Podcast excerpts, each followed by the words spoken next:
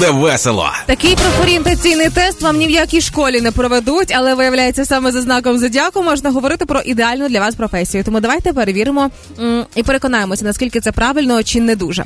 Отож, розпочнемо з овнів. Овни, оскільки ви люди з незалежним характером, вам ідеально підходять професії брокера, продавця, військовослужбовця, інженера, адвоката чи прокурора. Інколи ще хірурга. Все не получается. Алла написала, что она Овен и работает оператором колл-центра. А еще Овен э, мастер ногтевого сервиса. Вот, Ага. получается, что люди не совсем по- в гороскопе, да? Ну поки що да. Давай дальше. Тільці це спокійні, цілеспрямовані, посидючі люди. Тому для вас напрямки діяльності це комерція, парфумерна промисловість, ресторанний бізнес і нерухомість.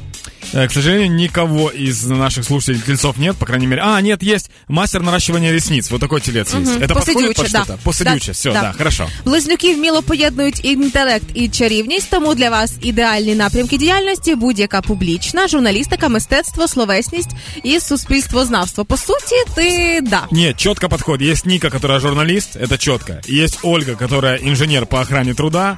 э, И есть Светлана, которая директор СТО. Вот так вот. Радчики, ми з вами а, люди, яким ідеально підходить що медицина, все крім Так. хірургії, бо істерично боїмося, да? Так. А, педагогіка, історія, археологія і мистецтво у будь-якому розумінні від поезії до акторської майстерності і так далі. І так далі.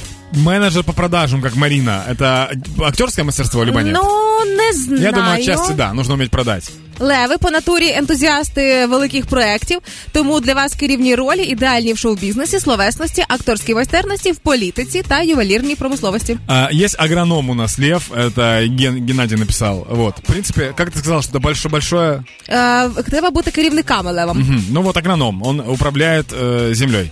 Діви педантичні, відповідальні, значить для вас будь-яка наукова та господарська діяльність, філологія, медицина, бухгалтерія, аналітика та видавнича справа. Вот тут четко Настя написала, что она дева, она агроном. Как раз вот хозяйственная вот эта вот деятельность, что ты сказала. Мгм.